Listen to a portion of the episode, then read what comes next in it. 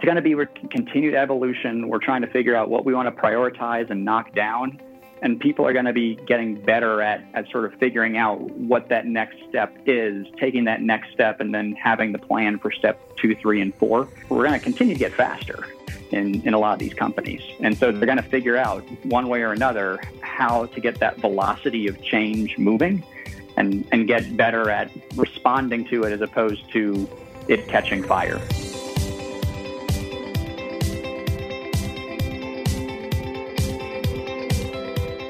Welcome to another Conversations with Dez.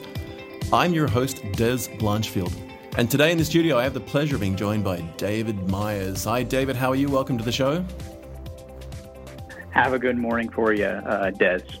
Wonderful Thank afternoon here in the U.S. Thank you. Yes, I should actually, uh, as always, uh, I highlight kind of where people are dialed in. So from here in Sydney this week, uh, managed to spend a week at home, thankfully, uh, after a bit of travel and you're in the US. Uh, really appreciate you making time. So, David, uh, I understand your role, and uh, I'll break this down to a couple of pieces because it's a mouthful and it'll be a fun challenge to get on a business card, I'm sure. But uh, I have you down here as the uh, advisor for product management and marketing strategy on one side of, uh, of the world, and then offering manager for intelligent operations and automation at Broadcom. Did I get that right?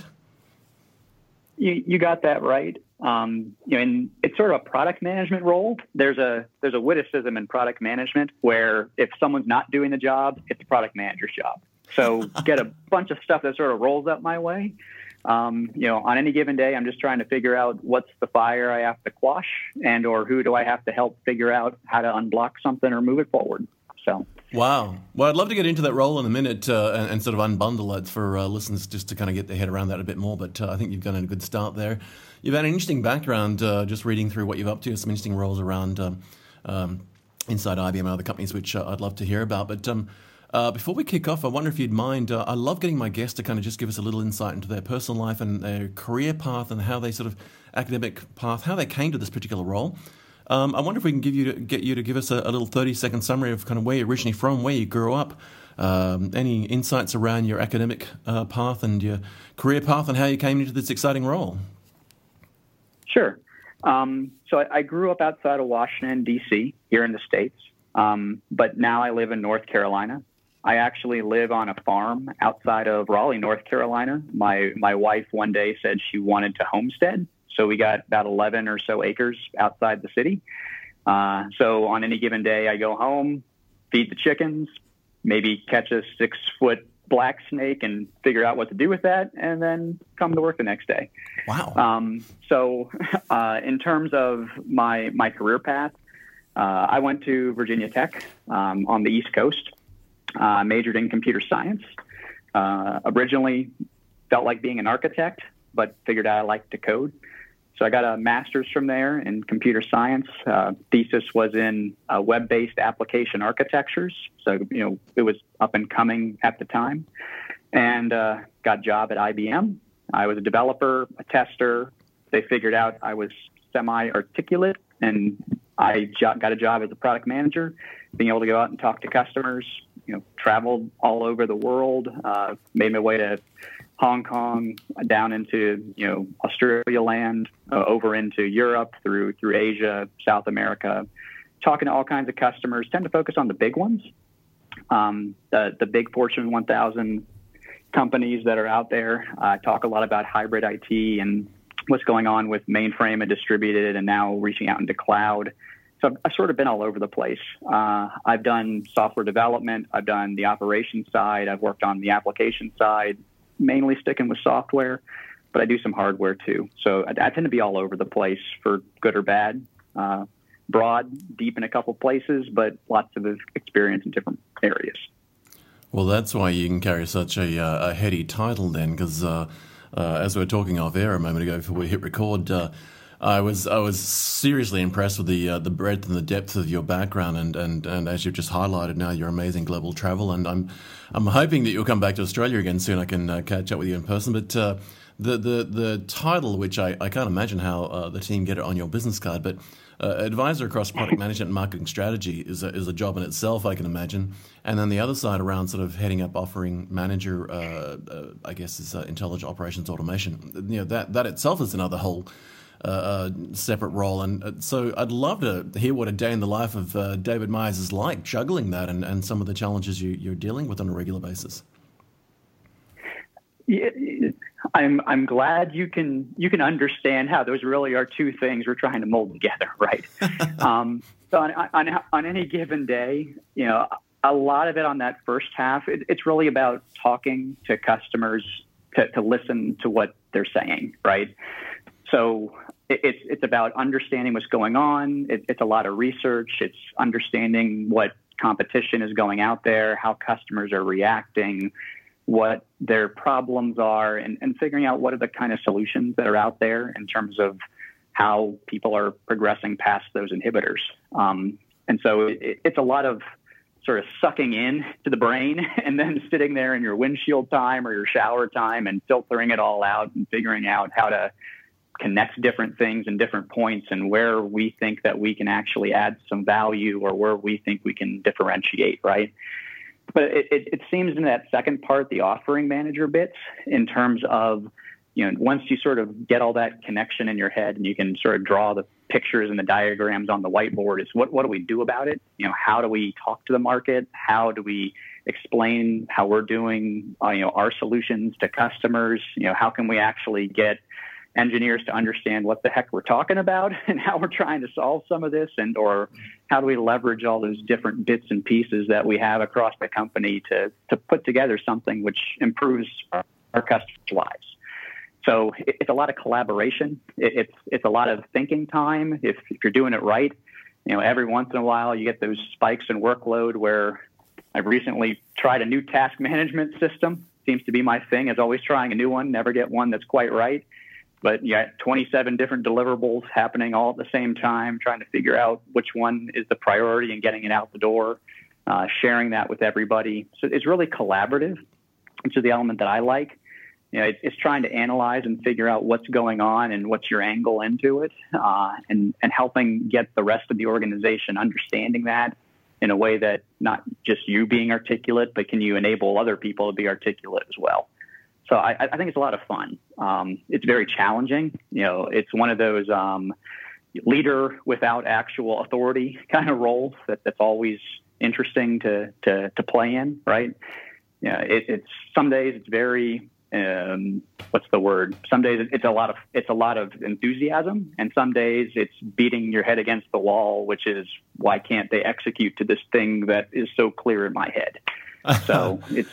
I, it's back and forth, right? I did notice there was a note, uh, and thank you for the brief you sent me. You mentioned you're a narrowcaster who prefers face to face, and I can relate to that. I, I sometimes uh, you know, you walk in the room and someone hands you a whiteboard marker and says, perform Jedi mind tricks. And, you know, you're just like, oh, really? Um, but yes, although I can relate to the uh, banging the head against the wall occasionally, sometimes that's actually a good exercise because uh, someone often, or, someone quoted me once and they said uh, they, they like banging their head against the wall. And I was like, really? Why? He says, because it feels so good when I stop. I was like, I was like, that's a pretty funny way to uh, look at it.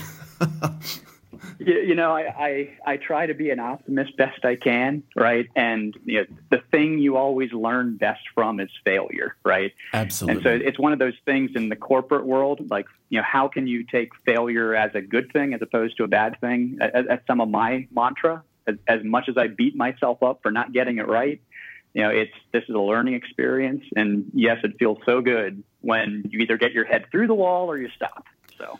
Absolutely. Well, it's it's in many ways. I think, uh, uh, and and you know, when I when I look at some of the stuff you've been doing around, uh, you know, your patent around, uh, I think it was focused on debugging and automating and recreating problems and so forth, and some of the stuff you've been doing around, uh, I mean, everything, including your uh, your degree.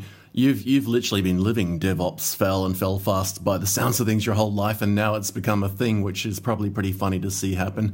Um, but yeah, I can, I can imagine that it would be an interesting challenge blending the two things that you've got there, which are, which I think are actually you know in high demand in so many ways that we could do a whole show on the on your job title itself, but understanding that product component and where the market strategy needs to go from the business side of things as far as Broadcom goes, but also understanding the market and where people want to go as organizations, as customers. I mean, that's a really neat juggle. Um, and then the whole other end of things is sort of the, the, the, drive towards automation and intelligent operations. You know, that's another whole vertical. That must be a really fun challenge. And it kind of brings me to one of the topics I'd love to, for us to chat in a second. That is the whole challenge of digital transformation that people are facing now, where when they look at some of these challenges that you're, you're working with on a day to day basis around strategically, where are we going, not so much just as Broadcom, but also the industry and the market and some of those uh, Fortune uh, 1000 and probably Fortune 500, Fortune 50s, I imagine you deal with. Um, what can you tell us about what's happening in this whole world that you deal with on a day to day basis? Because you're literally at the bleeding edge uh, and the cold face, as it were, of this stuff. When, when we think about digital transformation and its influence on, on enterprise IT, I mean, what are you seeing on a regular basis? What are customers talking to you about? What challenges are they facing? What sort of trends are you picking up on? What's happening out in the world in that space? I, I see it as sort of just, I mean, we're continuing to increment on, on the way that we've been talking about the way we should work, oh, you know, more and more, right? So a lot of it in terms of enterprise IT is we're we're we're on the, the, the coattails, right? That the business is the one that's really driving. And on the business side, you know, a lot of these companies, like in the financial sector, right? All these fintechs are coming up and people are trying to figure out is is this someone I cooperate with or is it someone I compete with? Right? Everybody out there is is concerned about getting disrupted in their ways of working. Right. And you know, I mean these bigger companies they have they have massive they have a huge mass that they can use to their advantage, but it, it's slow. And so a lot of what people are trying to do is figure out how can I drive more efficiency? How can I move investment into the right place? How can I use all this data that we've been building up over the long number of years that we've been around to to outwit, to outfox, to to outmaneuver all, all these little nimble sort of you know guppies that are swimming around uh, around our, our ankles, right? And some of that's bleeding back into IT. You know, the, this is where DevOps really started to, to come come along, it, it, and, and Agile, right? Whether you consider those the same thing or different, it, it's all sort of the same goal. It's how do we get more efficient? How do we get better velocity? How can we get to market faster? And now it's starting to expand out and really talk about you know, decision making. You know, that the rise of AI, the rise of big data, the rise of analytics, people have used that sort of on the business side and now we're looking at how do we apply some of that to the way we make decisions and how do we transform the way we're working in IT using some of the same technologies, just different applications. So I think, you know, in general, people are looking for how do I get faster? How do I get more efficient? How do I get more effective in terms of not making as many mistakes or like you were saying, failing fast and then recovering as fast as I can? I mean, but it's all in response to this competition that's out there. You know, everybody's fighting for the dollars, either the Australian or the U.S. Yeah. Right for for coming in that to their business. You know, the the the thing that's really spurring a lot of this forward. It's you know Citibank competing with HSBC for who's going to actually get that that account or who's going to actually you know you know get that customer and engage that customer. So while the business is out there trying to figure that out, they're they're moving a lot towards you know how do we create no you know not just products but experiences? How do we transform the way that we're engaging with the customers that we're targeting and the ones that we have to keep them? That's a very consistent conversation at the executive level right? It's how do i get new business in? How do i shine better than the people standing next to me?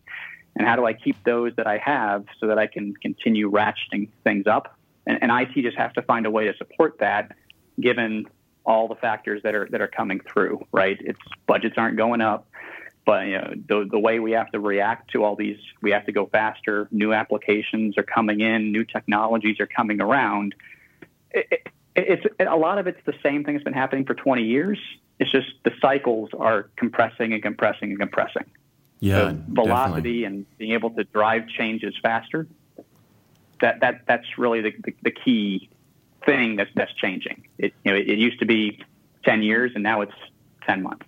Yeah, that's definitely that, a theme I'm seeing out brain, there. That was a bunch of brain dump. I'm sorry on that. No, the, it's perfect. Okay. In fact, uh, one, of the things you said was something that jogged to memory for me, with, uh, mind to me, was um, I'm hearing a lot of people tell me that uh, often it's not even just their competitors that they're being disrupted, but, but their, their customers.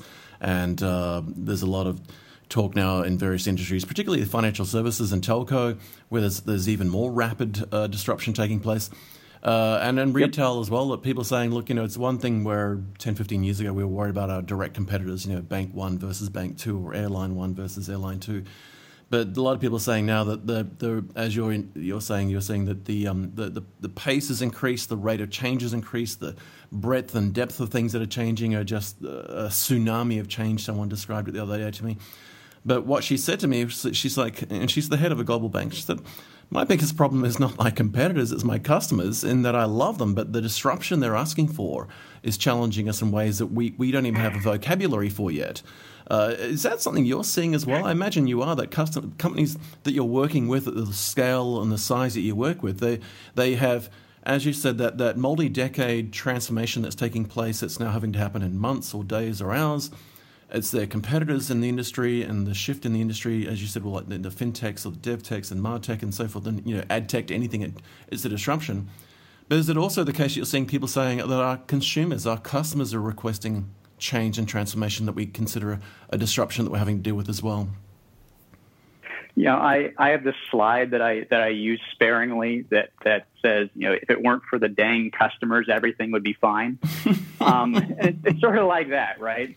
I mean, if, if you if you listen to the analysts, whether it's it's Gartner and they're talking about their their I forget what it's called, forces of something, or you're talking about IDC and you're talking about the third platform, or, or you're talking about you know whatever IBM calls it nowadays. You know, it's the, the, these technologies like mobile and social, those, those are really being pressed on by, by the customers, right? I mean, five years ago, you would never imagine someone complaining on some website and that driving actual behavior back back in your back in your yeah. in your back office yeah. you know the next day right like I, I was listening to an interview uh, podcast yesterday with um, John Gruber from Daring Fireball. Oh yeah, and he was saying like I believe that I actually was the one who got favicons implemented in Safari because I complained about it, and then like all these followers started to like retweet the thing.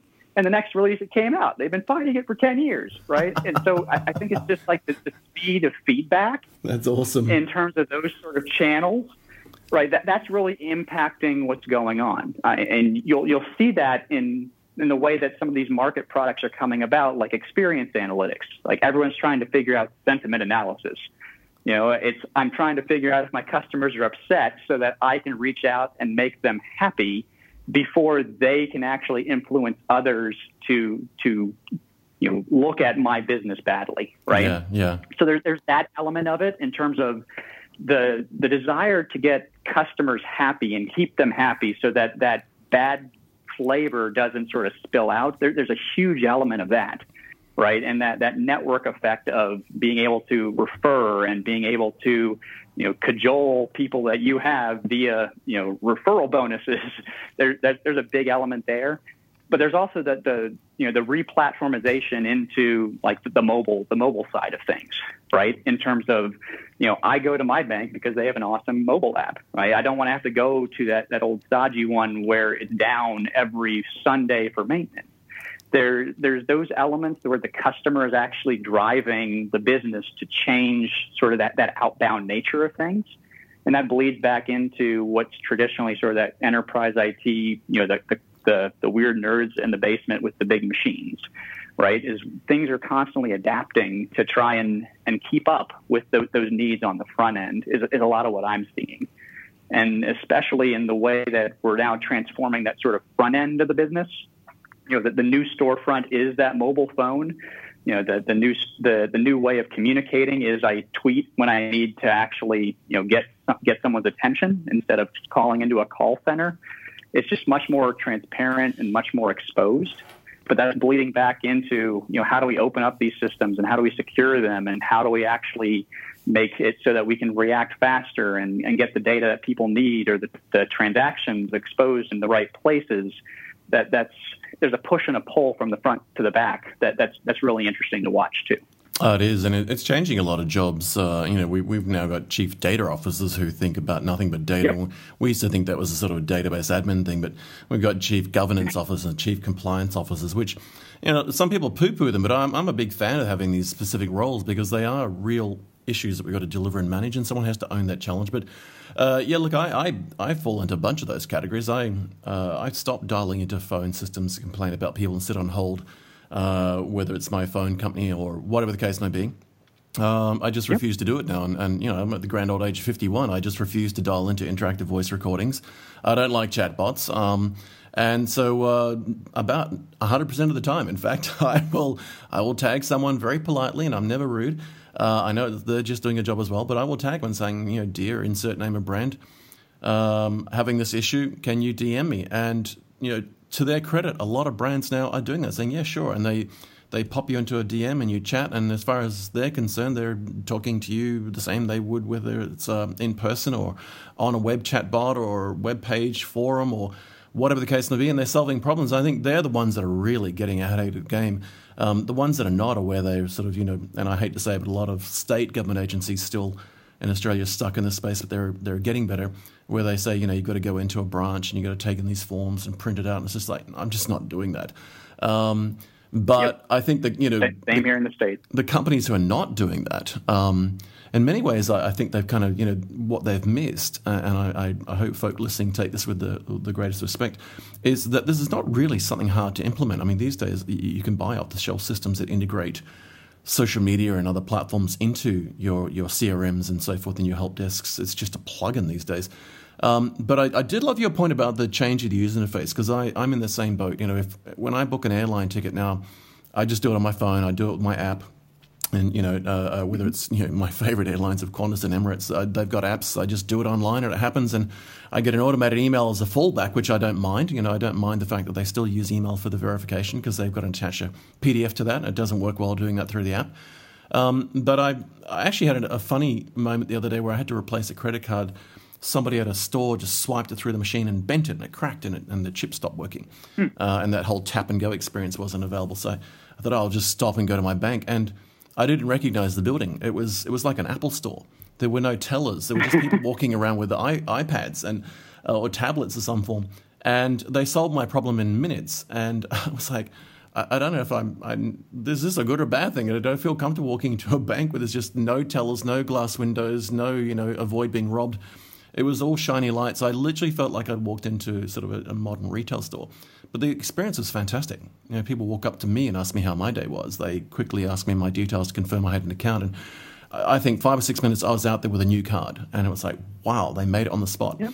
Um, you know, wow. I, had, I hadn't been bank for 10 years. You know, in my, in my mind, I had this mental image of going in and lining up and getting a form and filling it in with a little pen attached to a chain that he'd stolen and lining up at a glass counter that was designed to not be robbed with a gun. None of that existed anymore. It was like, holy caboose, you know. um, but yeah, underpinning all that, you, you mentioned something interesting around uh, sentiment analysis and, and particularly, I guess, that intelligence and those insights we can get now. I'm interested to get your take on where you see the market with things like automation and particularly artificial intelligence and leveraging that. And, and you know, uh, you had a neat comment in your notes back to me uh, with regard to, you know, are we seeing now the rise of a new overlord and this you know, Skynet savior? Or is it really just part of the, the, the in-step and in-pace stuff we're seeing every day now that, you know, as people have with their phones, they can talk to a smart agent. It doesn't necessarily have a conversation back with them yet, but it will do. But... Um, and, and I know that when I'm talking to people on Twitter occasionally, there is a little bit of a, a smart chat bot feature there until it qualifies what I need to do with a human. Where are you seeing this currently in the market? I mean, where are we at currently as far as you're concerned? Where have we come from? You know, what, what's the current state? Love to get your insights on kind of that whole automation challenge because it's obviously part of your remit, um, and specifically the artificial intelligence component of it because we're not really talking about uh, uh, you know sentience here. We're talking about machine intelligence. What's your general sense of where we're at and, and, and how far have we come so far as far as what you're dealing with in your world at Broadcom? So, at least to me, right, when, when we're talking about artificial intelligence, where we're trying to get to is that some machine makes some decision somewhere and and then tries to drive some execution on that, right? And and that's pretty far from where we are in a lot of places, right. but there, there's some rudimentary systems that do that right? And I, I correlate that then to customer conversations that I have, which is look, I just want a better dashboard, right? There's sort of two ends of the dichotomy, which is, you know, I want the thing to do it for me. And then there's, I just want it to be, I have all the data, I just want it to be pretty. And so a, a lot of this, I, I equate back to a conversation I had a few years ago, which is right around when big data was coming up. And they're like, you know, we have all these dollars and budgets flowing into to big data, but what people really are looking for is just, you know, cleansing the stuff they already have in a way that they can actually make sense of it. Right. And so I, I think there's there's a there's a lot of draw to the, these bigger things. You know, whether it says, hey, you're going to implement chatbots and, and go back and forth. Where people honestly want are taking the next steps are are really sim- simple sort of A B C D you know increments, right? The the analogy that we that we tend to use out of at least my presentations here at Broadcom is we talk about the self-driving car you know, we, we walk in and we say, okay, how many people here have heard about the self-driving car? And everybody raises their hands. Okay, how many people would actually step into one? And maybe one person raises their hand. There's not a lot of trust there in terms of letting the car sort of take over. But we talk about, you know, building up to that. Even the car companies are saying that's a 2025 kind of thing, unless you're Tesla and they're marketing, hey, we can do it right now sort of if you want to get a car crash. tweet the other day, right? Yeah. Um, talk about it's the progression. You know, it's it's going from you know stick shift to to an automated automatic transmission, right? You know, people didn't necessarily trust the automatic transmission when it first came out, but now it's sort of the thing that everybody's used to. And I might I, I might not even teach my daughter how to use stick shift unless she really wants to. But we talk about all these sort of newfangled technologies coming on, such as you know that that blind spot assist. Like I just I just bought a new car the other day, and it has that little flashing light where if you're going to veer into the other lane, that you know it starts to flash. Right. Um, there's annoying side effects to that, which is for I've noticed that you know it, it, it beeps any time that I sort of go over the line. I've noticed beeping a lot, and I'm trying to figure out is that my driving or is that just the road. So um, there's those kind of steps that we go through, and you go through these sort of driver assist kind of things where the machine is here to really help you make a decision. Where I hear a lot around from our customers is the first step is really where they're stuck, which is just gathering all the different things together. We have all these disparate sort of data sets and all these disparate data sources, and, and I spend a bunch of my time just sort of getting a the, the query on A to B to C to D sort of connected before I even really start to ask questions and understand. Um, so we, you know, we, we walk through things like, you know, what's the equivalent of a parking assist? You know, we, we go over to I think it was Ford had the, the car ad which said, hey, look, you know, it will parallel park itself. You know, th- these kind of automation assistance in these small sort of tasks that I think that's what people are really looking for now, right? It's there's these things that I do every day, and I do it five or six times a day, how can I have something make my life better by taking some of this drudge work off off my plate? Uh, to go back to like what I mentioned a while ago, which is how do I get that thinking time? How do I get time to figure out what I should be working on? How do I figure out what I need to design next? You know, I, I think where we are with AI is right around that level, which is it's there in terms of augmenting the things that you do every day and trying to make what you do either better uh, faster, cheaper, more productive when you're talking about enterprise IT, or when you're talking about the consumer space, you know, it, it's really some some of those simplistic sort of actions, right? It's I, you know, I have a question. I just want to get an answer, right? Pe- people equate Google to something like the, the AI in the cloud. It's, it's, amazing that it can come back with the answer that you're looking for based on the gobbledygook that you just put into that search bar, right? So I, I think we're sort of far away from that Skynet Lord and Savior sort of thing, right? Uh, no one's really taking over. I, I think a lot of trust has to be built in the system, and, you, and you'll see that in a lot of the conversations, whether that's Google talking about their AI ethics board or like new regulations coming out around you know, being able to drive permissions on what these things are allowed to do or not. I, I don't think we're anywhere near there technology wise yet in a majority of cases but people are starting to get worried, and the technologists are starting to come up with ways to make people feel better about what may be coming five, six, seven, ten years in the future, right? Yeah, definitely. So, for, for me, that's what it looks like. Is ultimately we want these things to drive decisions for us, but we have to get really comfortable before we get there. And so we're taking these sort of small steps on like, I don't want to even crane my neck to the left to see if someone's in my blind spot. I just want a little light to tell me if it's there. That, that's the kind of stuff I think we're looking at right now. Yeah, I um I once made a joke in a keynote I did where um someone in the Q and A section said, you know, what's the dumbest version of uh, uh, sort of you know AI that you could uh, relate to? And I said, well, it's not really artificial intelligence, but like when was the last time you blinked when uh, uh, spell spelling and uh, autocorrection and word processes happened? And they're like, oh, okay. And I said, we just assume that spell correct or autocorrect uh, spelling errors and grammar error happens in a word processor now, but it also happens when I'm typing in my phone and wherever I am. And even when I'm typing something on social media, my browser says, oh, that's spelt wrong and highlights it. I just assume that happens yep. now. And, and yet there was a time when I was a teenager that I tried to teach my mum how to do some word processing and save it to a file and then get out of the word processor and get into a spell check document and have it look up in a dictionary. And I thought that was pretty cool, you know. And nowadays I just assume that things are going to correct my spelling if I'm typing quickly. Um, so yeah, I, I, think you're absolutely bang on the money there with regard to the fact that we're going to get to the point where we're just assuming that intelligence is built in, and I think we're now seeing that, as you indicated, in the consumer space. But in many ways, I'm seeing it at the other end, and I'm sure you're seeing this as well. I'm keen to get your thoughts on this, and that is that. Um, it's one thing as a consumer to assume that things like spell check happen, but uh, that, or, or, you know intelligent devices like cars are telling us we're out of the lane. Uh, I had a funny moment where, um, and I'd seen this in an article somewhere. I can't remember what it was. I think it might been Wired magazine. I went to a demo. I won't say who because it's a bit of an NDA thing, but I went to a demo of a car with one of those self parking things before it came out, and they were like, you know, this is a great thing. It can't be beaten. Um, and I'd, I'd, prepared for this, so I'd, I'd, actually taken one of those spray cans of chalk paint and I drew a circle around the car, and the car didn't move. Um, and they were they were annoyed because they had to move it a half a block up the street to do the demo again. Um, but I just wanted to highlight that you know it's a great system, but you know if it thinks the roads all around it, it's going to do the right thing and stay still.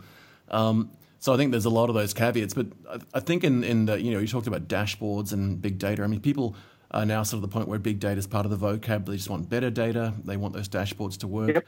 Um, you know, I, I, I like the idea that spreadsheets are going to go away and we're going to move to dashboards because we can just point at data and we don't have to spreadsheet it. It'll know what to do with it. Um, but I'm also seeing at the back end now when we sort of look at what people are doing with their mainframe environments, what they're doing with their database environments, what they're doing with their uh, monitoring and, and, so forth, that a lot of that's getting automated. That you know the machine heals itself, um, and uh, we're seeing a lot of this um, transformation now in the back end, where you know not only are the manufacturers making the machines smarter, um, you know, the IBMs of the world making things like you know the, the switch fabric, the, the compute fabric inside their big iron are smarter and it can self heal. But the tools we deploy on them are smarter, and we're certainly seeing this in networks. We've certainly seen it with the internet, with you know, border gateway protocol can route around. Uh, uh, you know, well, I guess the internet was route, designed to route around atomic war. Um, but you must be seeing this where companies are sort of saying that's one thing, as we say, to talk about the consumer front end, where we're assuming that things are intelligent and we're assuming that there's some some smarts and things like smart cars. But at the other end of the spectrum, uh, what are you seeing around what people are doing with their infrastructure and their big iron and, and some of the, the, the flashing lights part of the world that you're dealing with? Because you, are at both ends of the spectrum, I imagine. You've got strategic direction as far as the front end goes for the consumer you're talking about, uh, as far as the end user space goes. But you must also have a foot in the camp of how's our big iron running and what tools can we put in place to, to, to provide automation and and, and better operational support in there, and, and how do we leverage machine learning and artificial intelligence? Yeah, I, a lot of the conversations that we have, like I've, I've gone to multiple clients where they're they have they have the initiative, right? And the initiative is automate everything, right? Automate as much as we can, and a lot of that's not coming from an experience perspective. A lot of that's coming in terms of delivering a customer experience. A lot of that's just coming from necessity, right? It's we're seeing more workload come in, we're seeing more queries, we're seeing more transactions, we're seeing more data, we're seeing more performance requests, we're seeing, you know, faster, better, cheaper coming down from on high, but we're not seeing resources come in to to, to make it happen, right? So it's it, it, the typical sort of do more with less whip that, that everybody's hitting, right? And and just like you were saying, I think a lot of people are looking for how can we take some of those those I call them drudge tasks, right? But it's how can we make things more self-managing, right? There there's there's things that we know where if there's simple situations, if you see X, sort of you know reset reset the router, right? If if this port is full, move it to the next port. And over time, we've got enough sort of domain knowledge on what these sort of scenarios are that, that we've sort of built them into the system themselves. Um, and I, I, I, when I talk about it with clients, I really talk about sort of three three different layers, right? So there there's one which is what I, what I'm calling con- convergent, and that is I sort of know what the ideal state of this thing should be, right? I know how much compute I want to allocate to this this node in the cloud, right? Or I know how much throughput and capacity that I, that I need, and I just want it to do it for me, right? Like I, I was talking to some client the other day where they say I have you know 3,000 different people and they spend 80% of their time patching and configuring things.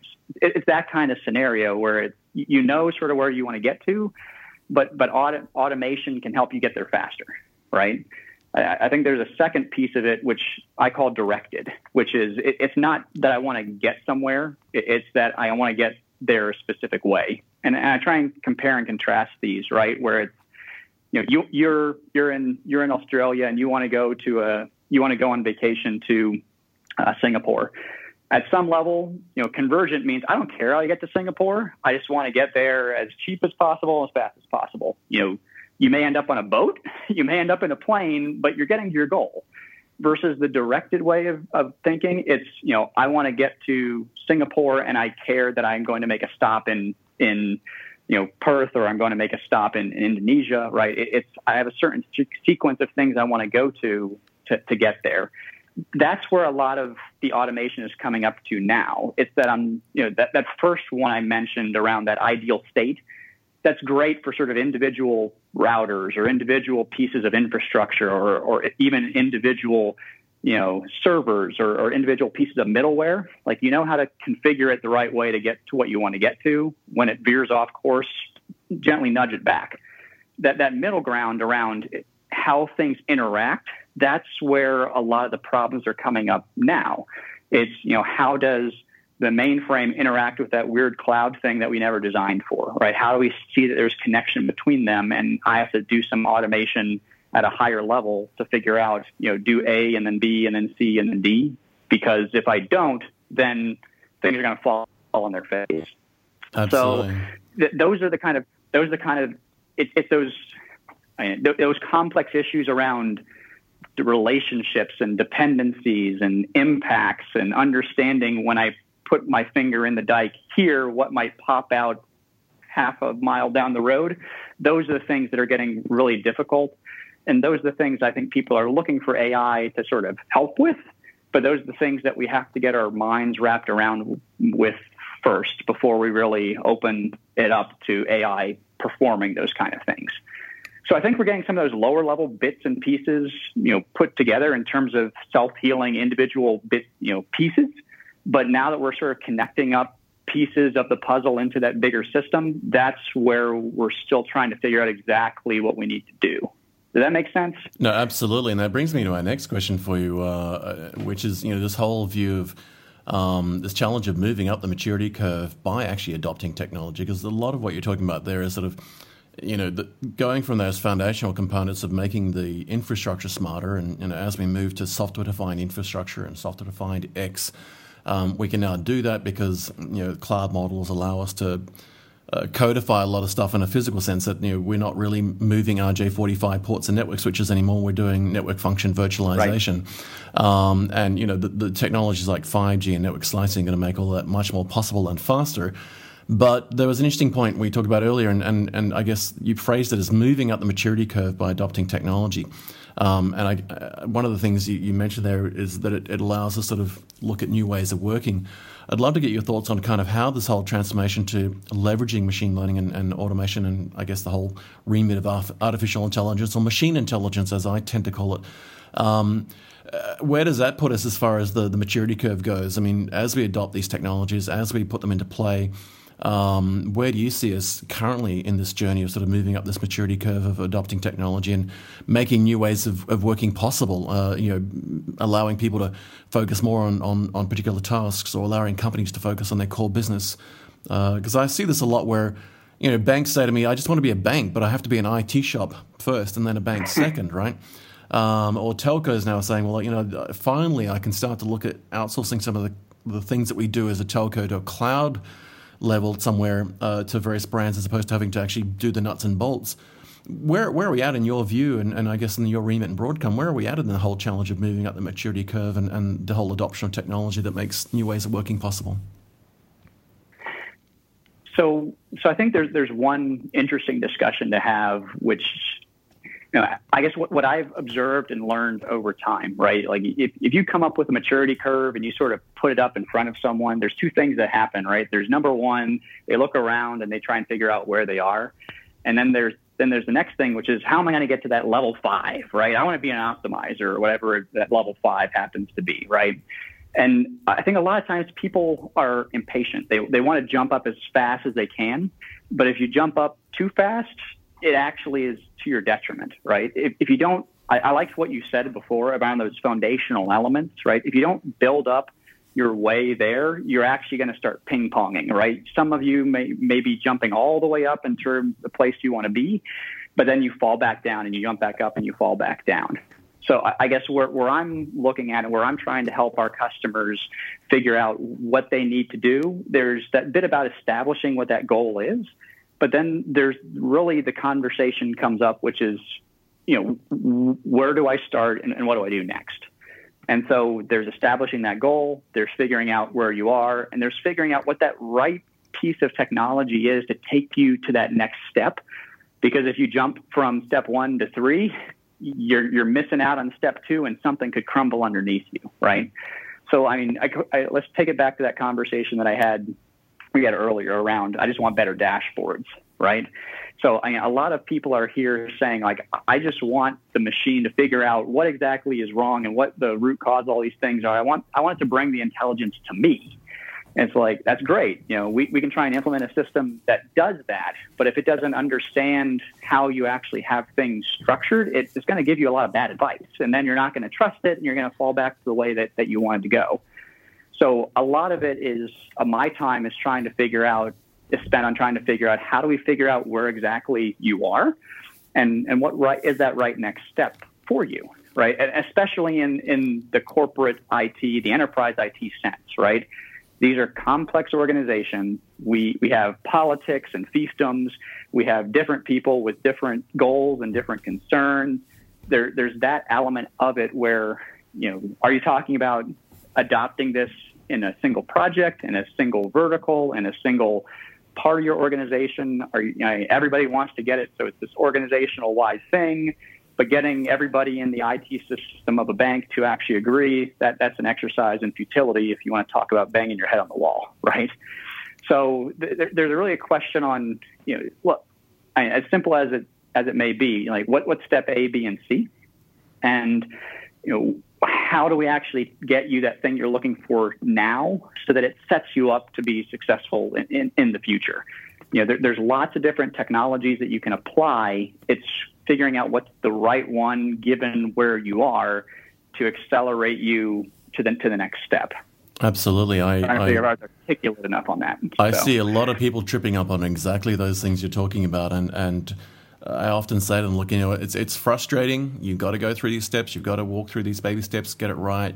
Uh, you've got to change the whole cultural space. You've got to change behavioral space. You've got to get the organization thinking yep. about this. You can't just drop because some of these things are really big. You can't just drop a tool in place and expect uh, everyone just to be happy with it. And I also see people challenge with generational shift, and that is that you know a lot of large organizations, and I know Broadcom's going to be in that space. There's as many as five different uh, age group and generations, and there sort of the boomers and the Gen X and the, the sort of the yep. Gen Ys and the Gen Zs now, and then the millennials across the top of it.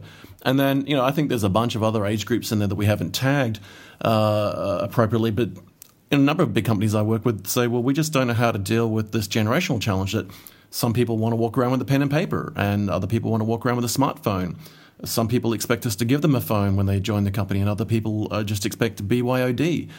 And you know, these days I sort of say to them, well, there is no one right answer. You've got to just find a balance because um, there's a challenge of hiring new people who have got one way of thinking because they've grown up with a smartphone and they've uh, they've been cloud natives and digital natives all their lives. Uh, and then again, at the other end of the spectrum, if you want someone that's got 20 years of experience, they they probably want you to provide a laptop and a phone. Um, so I think you're right. It's so critical to get those foundational components built and built right, and and and, tr- and that transformation be done in an iterative process so that people can adopt it and understand it and it makes sense because otherwise no one's going to adhere to it because you know, we, we, we're all human. We all have our own uh, view on these things, but I think the general sense is that people like to experience that whole process of learning to crawl, then learn to walk, and then learn to run, and then learn to sprint. Uh, and and you've got to then change. You know, like I often say to people, when we train for things, we develop muscle memory. We learn how to do something. You know, when was the last time you sort of thought twice about uh, even simple things like opening a door handle? You just know where it is. Um, but the first time, you know, our daughter's learning to drive, and she has to learn how to even just open the door handle and get in the car and put the seatbelt on. But I just do that through muscle memory. And I think companies have to understand that. And so often I dumb it down to those components as you were talking about of getting the foundation right. I remember a great anecdote about a company putting a website in front of a mainframe, and they were like, yay, and they championed it was a big marketing campaign. The day it went live, no one could use it. And uh, when we looked at their testing regime, about 20 people in the back room tested it and it worked, but they never put 20,000 people in front of it and they forgot they had 20,000 customers. Um, and they had to go back to grassroots and say, okay, well, let's turn it off. So they did a marketing campaign on Monday to, Monday to launch it. On Tuesday, they announced that they had some difficulties and they had to shut it down. I was like, wow, you know, best case scenario, worst case scenario in 24 hours.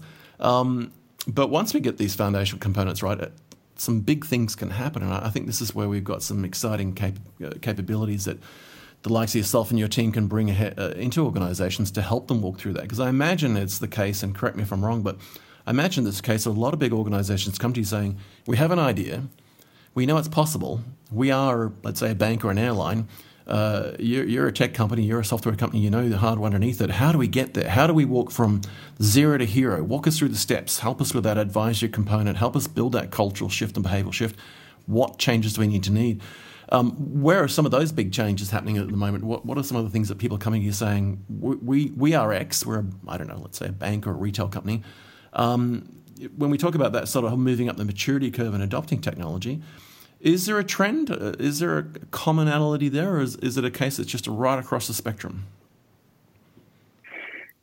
I, I think we see a lot of commonality when you're talking about where people sit in terms of the goals they're trying to achieve, right? So, and, and, and sort of the struggles that, that, that, that they're dealing with. But it, it, it is a bit of cultural change in, in, terms of moving forward, right? So I, I, think, especially in these large enterprises, there's there's a lot of push and pull between maybe the, the old style of you know we all have to do it the same way versus the the newer I mean, what you said sort of you know let's try it and figure out if it fails, right? I, I think what we're what a lot of people come to us talking about is you know I, I know I have these issues I know I have these these problems I have these pain points you know, what technology do you have that you can leverage to help them go away, but but also how can you make me successful in using it, right? And so it is like that advisor role that you were looking that you were talking about. You know, I, a lot of what I see going on is the de-siloification, if that's even a word. That's a great right? The people are the the, the, the, the, the team structures are really shifting and breaking down. You know, there was there was one large customer I, I, I talked to. He, this person said, you know, I used to be the CICS person, and then the MQ person retired, and so now I'm the CICS and the MQ person, and then you know, then the the network person retired, so now I'm all three of those. Right, the, the hats keep just growing, and as those roles and responsibilities shift, I think people are looking for new new ways of working and new tools, right, and, and new solutions. I mean, change is what's really, I think, driving some of that, and, and a lot of it that we get questions about is, you know, how, how can I make it work? It, I, I don't want to keep just buying stuff and keeping on the shelf. I want to drive to some success. We don't just want to see what you have in terms of technology. We want to see your plan for helping us drive success using it. Um, did I hit your question quite right, or did I dance? Yeah, no, absolutely. Sure. No, no, that's perfect. Yeah, I, I, it is that everlasting challenge in business of any form, and that is that you know how to get more with less. Um, and uh, you know, as you said earlier, budgets are getting tighter, uh, and and they're doing that necessarily uh, not not because people are getting uh, more miserly with their money, but they're just being challenged with having to spend the same dollar across many many places. That uh, you know now we've got a much bigger challenge at the front end with the consumers wanting uh, so many different types of services and different interactions.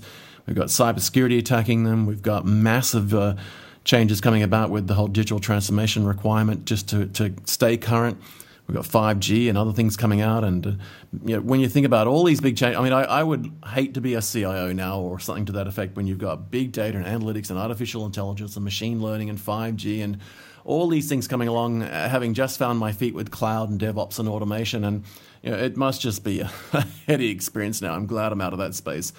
Um, one of the one of the things I'd love to do before we wrap up is I often ask my my guests to sort of do a little bit of crystal ball gazing. I hope you don't mind me asking this, but um, as a final question for you, with all of that in mind, because you've given us some great insights on what's happening around that whole challenge of digital transformation and, and its influence on on the whole enterprise IT space and where uh, the whole automation space is at with regard to the fact that we're not necessarily seeing Skynet take over the world because I don't think it would drive a car and, and, be able to get to us anyway, but um, where machine learning is being leveraged and, and kind of where we're at generally in the maturity curve as far as adopting the technologies and changing the way that we work. But um, where are we going to be in the next 12 to 18 months? If I was to hand you a virtual crystal ball as a, a wrap up question, um, uh, where do you see us in the next year and a half or so with some of these things that you're working with now in Broadcom and, and your strategic role more than anything? Um, where, where are we going to? What's the, what direction do you see us heading in? What's your gut feel in that space? So I guess where where I where I hear a lot of pain from customers and and, and our, even our, ourselves in, in this company, right, is is the, the dividing lines between various teams, between various products, between various platforms, between various environments, right? I, I think there, there's a lot of, especially in these large country, countries, companies, hierarchy, right? but I, I think what, what's happening is we're, we're, what we're realizing is that you know teams like to work in their way, and they can choose sort of their own set of things to to iterate on and get better on. And then there's you know a one tier up right? And it's it's how do i do better in my job? How do i do better in the, the, making the people around me better? And how do i how do i interact? And so i, I think there's going to be continued iteration on trying to pick these up. There, there's going to be realization that i there's not one solution there's going to be a set of different things and it's it's okay if different teams and different projects and different you know applications are, are at different places it's really about how do we measure and how do we drive improvement of these systems to get the, the entire boat rising, so to speak, right? It's going to be continued evolution. We're trying to figure out what we want to prioritize and knock down. And people are going to be getting better at, at sort of figuring out what that next step is, taking that next step, and then having the plan for step two, three, and four so I, I, guess in general, it's we're going to continue to get faster, right? We have to, or else we're we're going to we're going to die in in a lot of these companies. And so they're going to figure out one way or another how to get that velocity of change moving, and and get better at responding to it as opposed to it catching fire. If if that makes any sense. No, absolutely, it does. In fact, uh, it reminds me of the phrase of "Don't try and uh, swallow the ocean; just take it a mouthful at a time." And I think that's a, yep. a perfect note for people to uh, for us to wrap up on. But um, David Myers, it's been fantastic to uh, to catch up with you. Thank you so much for making time to, to uh, jump in the studio with us. And I, I, loved some of your insights you shared. Really fantastic to have you here, and uh, appreciated your time. Thanks, Dez. Love to do it again at some point.